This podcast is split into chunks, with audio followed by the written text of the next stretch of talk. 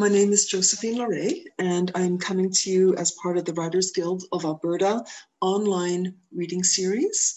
And this evening we're here with Joellen Morecambe, who has recently published a collection of haiku entitled Big Blue Sky Haiku and Reflections.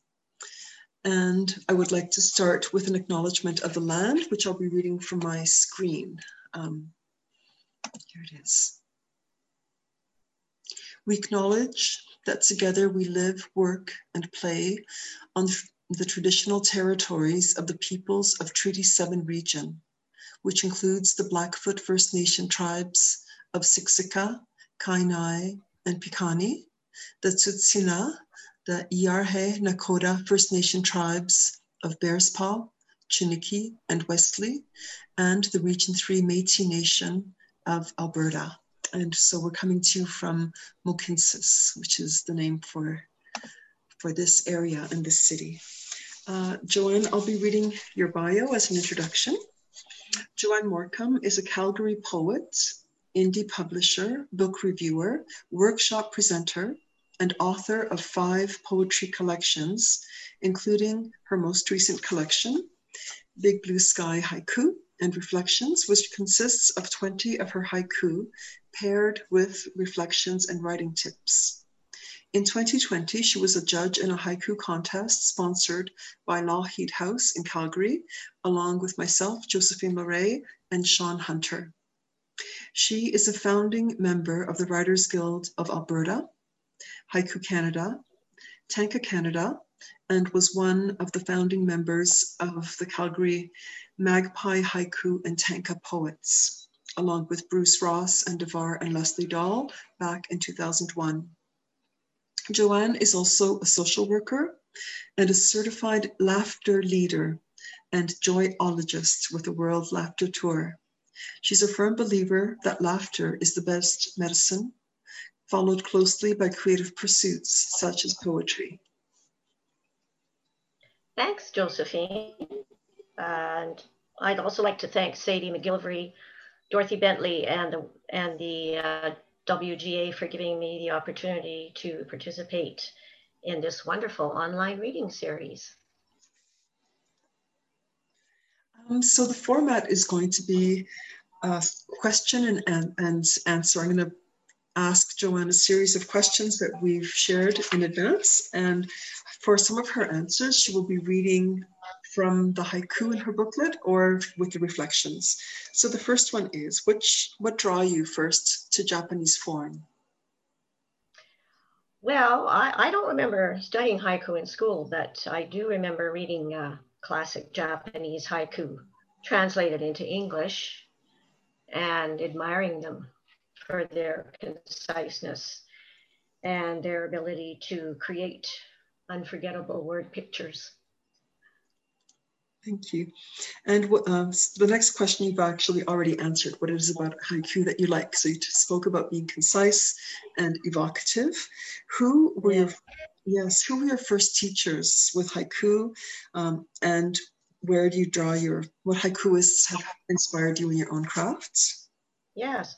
Well, of course, the traditional Japanese haiku masters, Basho, Busan, Issa, and Shiki. I'll read Basho's famous Frog Pond haiku shortly. Here's one of haiku, and it's written in English in 17 syllables over 3 lines. What a pleasure, wading the summer stream, sandals in hand. And here's one by Issa. The frog looks at me with a sour face. And here's one of Shiki's. The temple Buddha, in the distance, the June sea. By the way, those haiku are taken from the book, The River of Heaven, edited by Robert Aitken. And I assume he was the translator. I like to give credit to the translator, of course. Yes. Nice. For those who are listening who are not very familiar yet with haiku, haiku is in itself a type of enigma, or there's a juxtaposition often. The brevity of it, because it is contained in 17 syllables or less, and the complexity. So do you want to speak about the challenges or the effectiveness of these two elements, the brevity and the complexity, and how they work hand in hand? Yes, well, haiku are very brief and simple at first glance, especially when compared to longer poetic forms. Yet, because they describe what's happening during a particular haiku moment, that also expresses the poet's philosophical mood and encourages reader response, they can be quite complex. And this is evident in Bashel's well-known haiku, which is, old pond, a frog leaps in, the water sound. So a quiet old pond is energized and brought to life by a lively young frog, which is the poet, and intrigues the reader. That's probably the first haiku I ever read, by the way, and I was immediately intrigued by it. Yes. Nice. So deceptively simple, like a frog yes. pond itself, quiet on the surface, but there may be a lot going on underneath. Yes, wonderful. We spoke about haiku and tanka. Can you speak about the difference in the forms? And also from there, we'll go on to the different forms that you use in this collection. Yes. Well, as you know, or most of you know, haiku is written in 17 syllables or fewer over 3 lines. And generally there's a nature or season reference. Tanka are 31 syllable poems written over 5 lines. So they're considerably longer than a haiku. Both are Japanese in origin, and actually the tanka is much older than the haiku. Yes. So it could be said that the haiku evolved from the tanka, although today the haiku seems to be much better known than tanka. And tanka tend to be more lyrical than the haiku, perhaps because they're longer. Yes. So I do write some of those as well. Okay, and I'm a member of Tanka Canada, and their publication is Gusts, and I have the edition from fall winter 2020. So right. I will read what you submitted. There were 3 pieces in this one, and there's one that I will read, and it is, twisting path seems to lead nowhere except deeper into dark woods where no birds sing. Yes. What did you like about that one, Josephine? It was easy for me to follow the course. I could see the path, and so each line took me deeper and deeper. There was a path. It seemed to go nowhere, except it got deeper, and then it got darker. And usually in the haiku, there's a number of senses evoked. So I have the visuals here, and then the twist of where no birds sing, because I was expecting the sound of birds or the sound of the wind or something. So that absence of the singing paired with the deeper and the dark and leading nowhere was really, really gripping for me. Yeah. That's good. That was my intention in writing it, actually. That's an example of a tanka with a dark theme, you might say. Yes. Yes. Some of my poems are a bit noirish, dark rather than sunny, you might say. Just have an interest in that type of poetry. Some of them have a science fiction theme as well. Yes. So those are called sci-fi ku. Haiku, which is a bit of a tongue twister, is yes. Haiku with a science fiction bent, or a dark theme, you might say. So I write some of those as well, and I've had them published in a magazine called Sci-Fi Quest, another tongue twister, which publishes that type of poetry exclusively. Yes. Would you share the one from Big Blue Sky, which is a sci-fi coup? Oh, certainly. That's the, yes. Let me locate that one. Okay. Page 24 is the reflection and page 25 is the haiku. All right. So the sci-fi coup is meteor shower. Wondering if it came from my home planet. So obviously, I didn't write this poem based on direct personal experience, which is a hallmark of traditional haiku. Instead, I imagine how a stranger in a strange land might feel by incorporating the Japanese mood state of sabi, which means loneliness, into the poem. Yes. There's a science fiction novel called Stranger in a Strange Land, which I've read and has inspired me to write some sci-fi haiku as well. Lovely. Robert Heinlein, I believe, is the author of Stranger in a Strange Land. Lovely, yeah. You also talk about senryu in here. And so senryu is a type of haiku. Can you explain to those who are not familiar with that, what senryu is?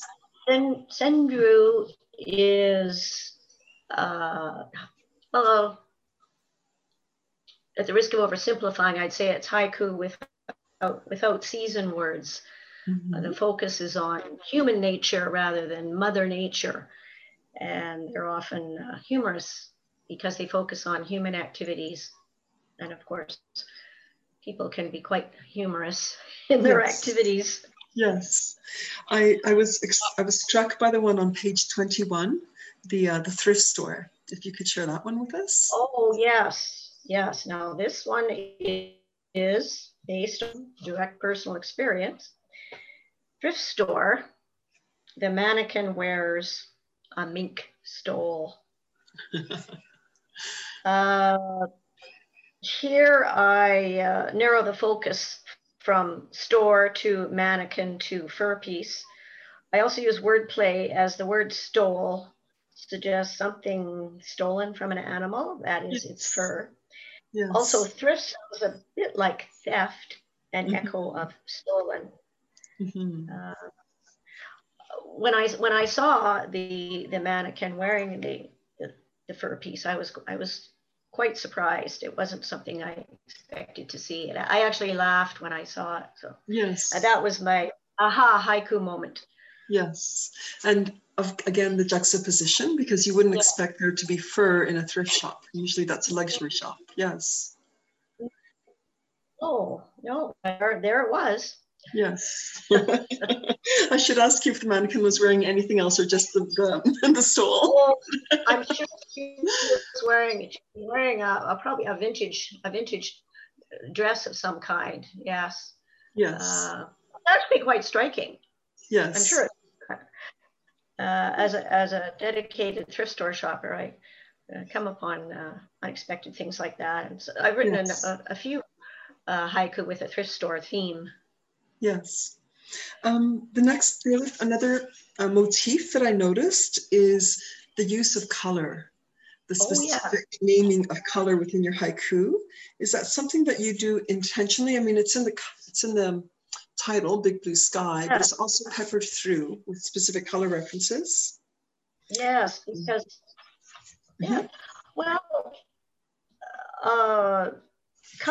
colors can suggest a season, as in Big Blue Sky, an emotion, a state of mind, etc. So I do use colors in my poetry, I think consciously, and perhaps unconsciously as well.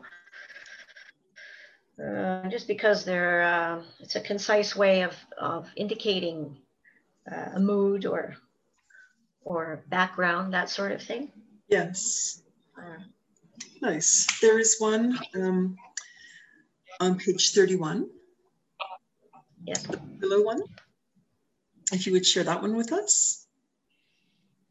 31. Yes. Ah, yes. And you could use, I use color on this one. Surrounding the quiet bungalow, yellow crime scene tape. Again, based on a personal experience. In this one, yellow takes on a somewhat sinister meaning. Yes. It also suggests danger in this poem. Whereas usually yellow is a cheerful color. Yes. Not generally associated with the dark side. So it's a juxtaposition. Yes. Using color. Excellent. You mentioned that oftentimes color can be a clue as to season. Why is season so important within haiku? Traditionally, the Japanese style of haiku the Japanese haikuists were very conscious of seasoned words, and they had all kinds of seasoned words that they would use in their haiku, like, for example, cherry blossoms to represent spring, leaves to represent either summer, snow to represent winter, yes, that sort of thing. Yes. So seasoned words imply a state of, again, a state of mind, mm-hmm, or a mood without actually stating it. Yes. There were two that had the season words in them, and I felt in both that you really had mastered that whole concept of the complexity and richness. Page 9. Yes. Ah, okay. Yes. Here's a haiku that uses color to suggest season. And two colors, actually. First day of spring, on evergreen branches, inches of snow. So my reflection is, where I live, March is more of a winter month than a spring month, yet there are signs of spring suggested by the word evergreen, which also contrasts with the whiteness of snow. Wonderful. Colors can be quite symbolic in haiku. Mm-hmm. And I found the next haiku as well on the following page, page 11. It took something very traditional, the cherry blossoms for spring, and you gave it a twist as well, a very appropriate twist. Yes. Yes. Viewing cherry blossoms in Japan is very traditional, and here as well, and on the especially in places like Vancouver. So here's one that I wrote last year: pandemic, viewing cherry blossoms from afar. And the reflection is, despite the spread of a contagious virus, people continue to enjoy the beauty of tree blossoms, though not as before. Here, a cheerful spring color represents hope for the future. Excellent. Thank you. Yeah. The importance of time as a notion within haiku. And I realize there's a duality with time. There's trying to capture a certain timelessness and also the exactitude of a moment. Do you want to speak about how that informs your writing as well? Yes. Well, haiku certainly focus on moments in time, which is why they're usually written in the present tense, yes, rarely in the past tense. Mm-hmm. Time seems to be suspended, yet the poet is very aware of the passage of time, yes, which creates tension in the poem. This one of mine focuses on something very commonplace, which, while also suggesting the philosophical mood I mentioned earlier, a month behind, nursing home calendar droops on the wall. Again, an observation that I made. Yes. Time seems to be literally suspended here, and the viewing the calendar on the wall, that's a bit sagging. Yes, wonderful, thank you. We spoke of emotions, and typically what I find in haiku is it's more evocative, so the emotion won't be named, but it will be described. Can you speak about that? Well, emotions in haiku are suggested rather than stated, as in the haiku I just read. And as well, here's another one that's suggests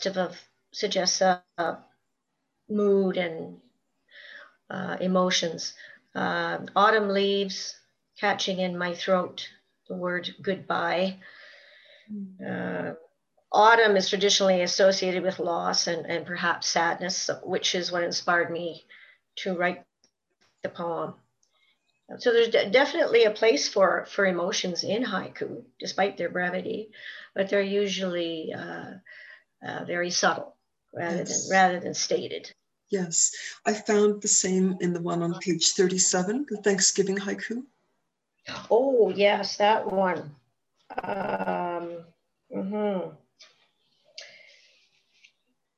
Thanksgiving 1 year ago, pardon me, 1 year ago, widowed. So this haiku illustrates the importance of a strong third line, even if it consists of only one word. Yes. In this case, widowed. And widowed, of course, suggests loss and sadness. Yes. So again, there's quite a juxtaposition, because the first line, the first word, Thanksgiving, evokes gratitude and evokes family gatherings and evokes tradition. And you really do a wonderful job of taking something that we thought we knew and twisting it and letting us see it and feel it in a different way altogether. Joellen, you had spoken that we can go in writing haiku. You were encouraged to go less than 575. Yes. I think with this one here, I'm just going to hold it up so the readers can see it. Yeah. 1 year ago, widowed. So there's only one word in the first line and only one word in the third line. I wanted to ask you about the impact of that, like a single word as a line, as opposed to using the full five syllables or the full seven syllables. Is that something that happened by accident, or do you feel that it's something that intentionally you use in your writing? In my case, it's probably a bit of both.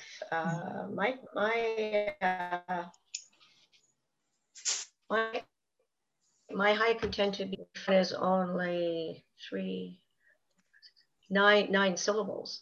Yes. So it's really short, and as you pointed out, there's one word in the first line and one word in the third line.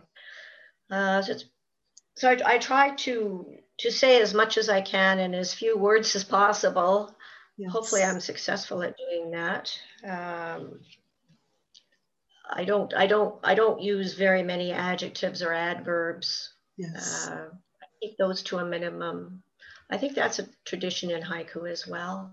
I think so, yes. Certainly has become one for me. Yes. Yes. Yeah. And what else? Oh, well, haiku is sometimes called poetry of the noun, because it tends to use a lot of nouns as opposed to adjectives and adverbs, and not too many verbs either. Yes, wonderful.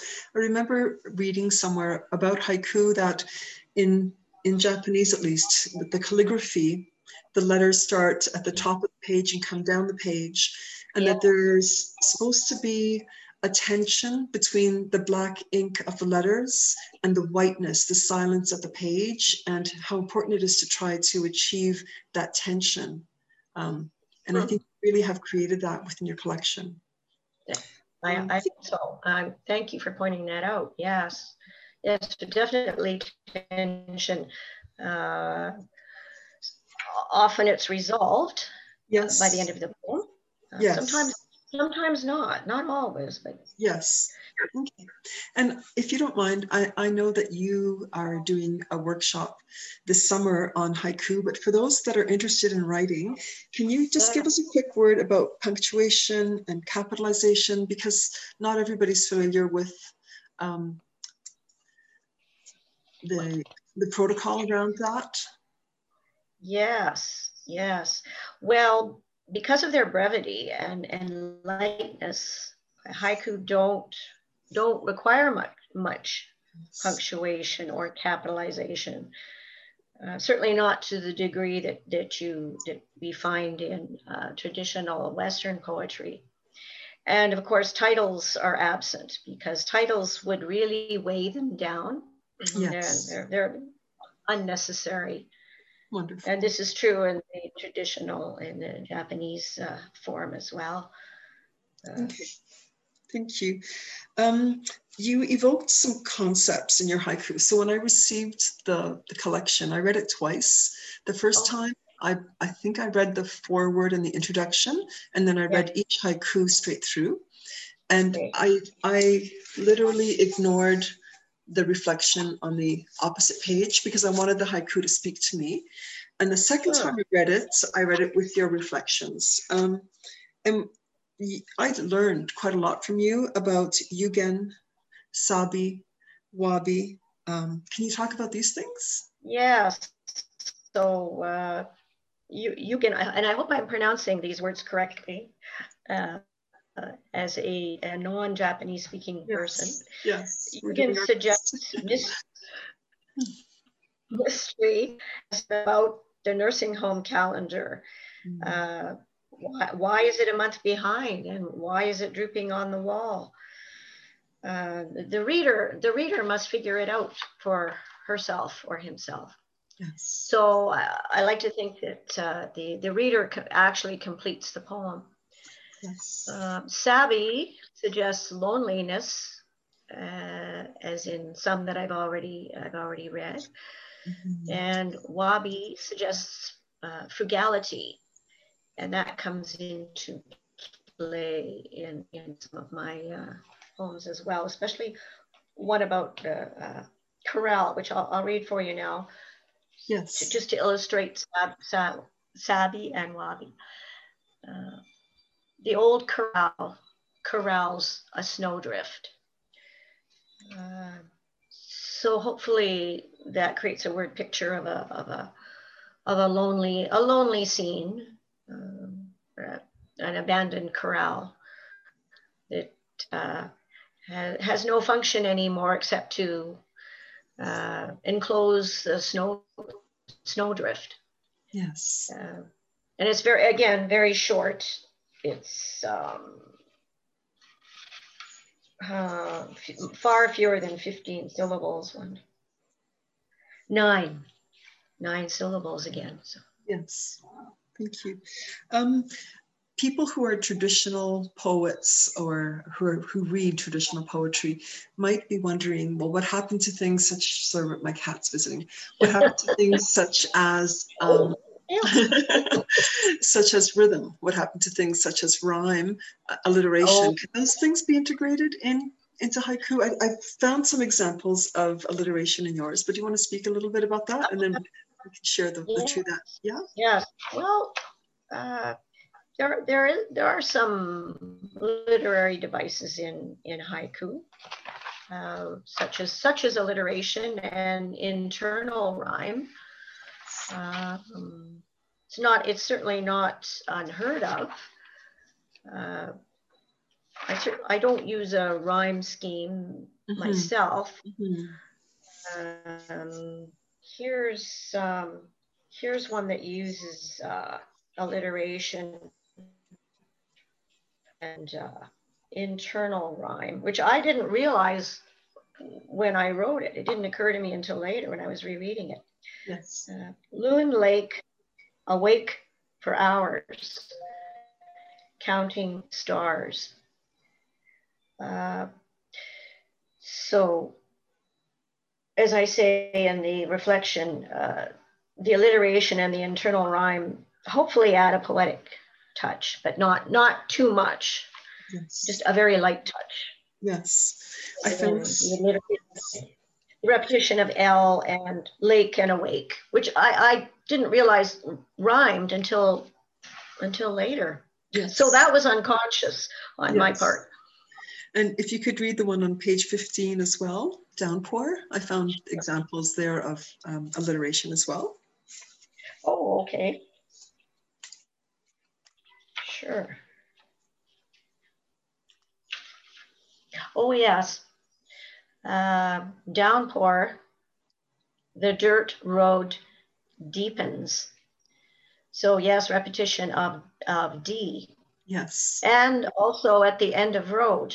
I just realized that. Yes. Again, a very short one. There's no punctuation whatsoever. Mm-hmm. Adjectives or adverbs. It's pretty stark, actually. And as I say, in the reflection, what makes it memorable, I hope, is the image itself with a hint of danger and the alliteration in all three lines. Nice, nice. You had mentioned the aha moments or the twist ending. Can you talk a little bit about that within haiku, that element of surprise or unexpected? Yes. Yes. Well, for example, in the thrift store haiku, the sight of a mannequin wearing a mink stole is unexpected and surprising. Yes. At least it was for me. I, as I said, I actually laughed, which was my aha moment. And I think a surprise at the end is almost like the punchline of a joke. So yes. it adds interest and emotion to the haiku because the reader is surprised. Yes. And hopefully pleased as well. Nice. I found the same with the graveside, page 45 with that one, if you'd read that one. Sure. Frozen ground, the graveside service delayed to spring. I incorporated two seasons, winter and spring here. Yes. And as I said in the reflection, although spring is a season of renewal, it may also involve remembrance and reflection. So clearly we don't live in a black and white world where winter always means sadness and springtime always means happiness. Yes. Sometimes the opposite can be the case. Yes, excellent. You mentioned that you don't use a lot of adjectives or adverbs, but I did feel that there was a lot of metaphor embedded, a lot of things where something would represent something bigger. How important is that for you when you create haiku? Well, I believe it is important, and in the haiku that I've read, I notice it. Other haiku poets use it, and I admire their use of subtle use of metaphor. So I do try to incorporate it into some of my poems. Yes. For example, in the Thanksgiving one, as you pointed out, Josephine, there's a comparison between a holiday celebration with a time of loss and sadness. Both suggest different philosophical moods. Yes. And could be interpreted as slightly metaphorical. Yes. So I do make use of some literary devices, as do other haiku poets. It's not unheard of. Yes. English haiku or Japanese haiku. I think it adds depth and interest to the poem. Mm-hmm. To use a few literary devices sparingly. Yes, I found it powerful in the census taker one on page 23. Yes. Oh yes. This one is a bit of a dark haiku as well. Yes.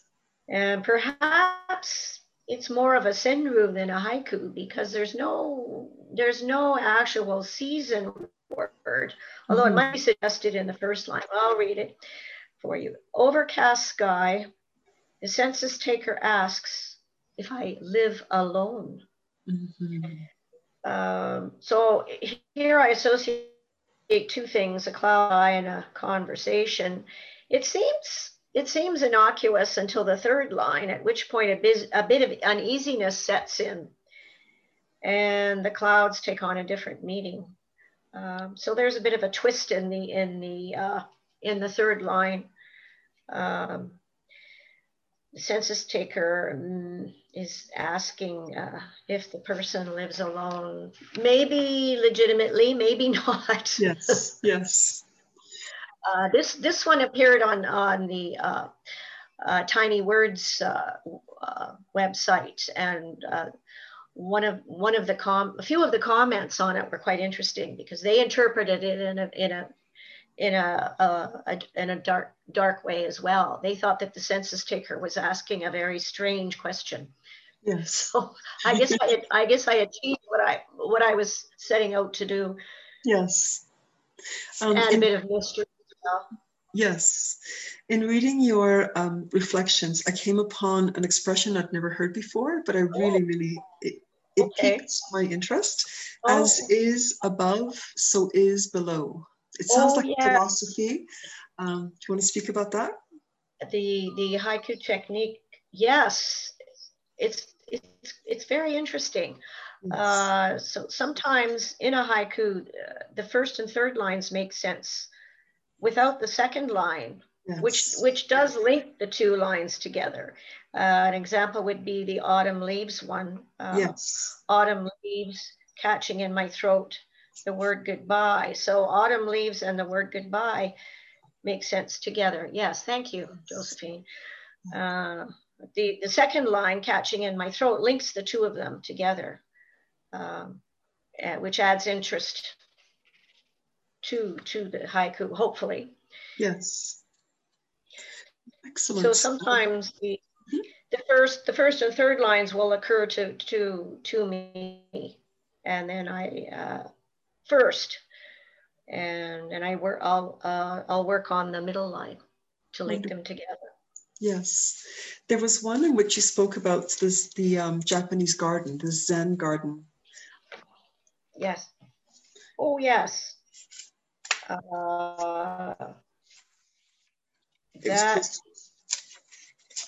is on page 19. 19. Yes. Well. There is a beautiful Japanese garden in Lethbridge called Nikka Yuko, that I visited a number of times and find quite inspirational. So this is a haiku that I wrote as a result of visiting the Nikka Yuko Japanese garden. Japanese garden, not one flower to spoil the view. That might puzzle some people who aren't familiar with Japanese gardens. Traditionally, Japanese gardens don't have flowers because the focus is on stone, water, and plants for quiet contemplation. So flowers, despite their beauty, are a distraction. It's a different concept, yes, of gardening. But, yes. It's a beautiful to visit and contemplate while they're without being distracted by flowers. Yes. Well, I found that I learned so much, not just about haiku, but also about Japanese culture in reading your collection. The influence. Yeah. Sorry. That's okay. The influence of place, whether it's an exotic place or a local place, how important does that play into? You mentioned that sometimes the first line or the third line will come to you when you're in a moment. Yes, yes. I think most haiku do include a sense of place.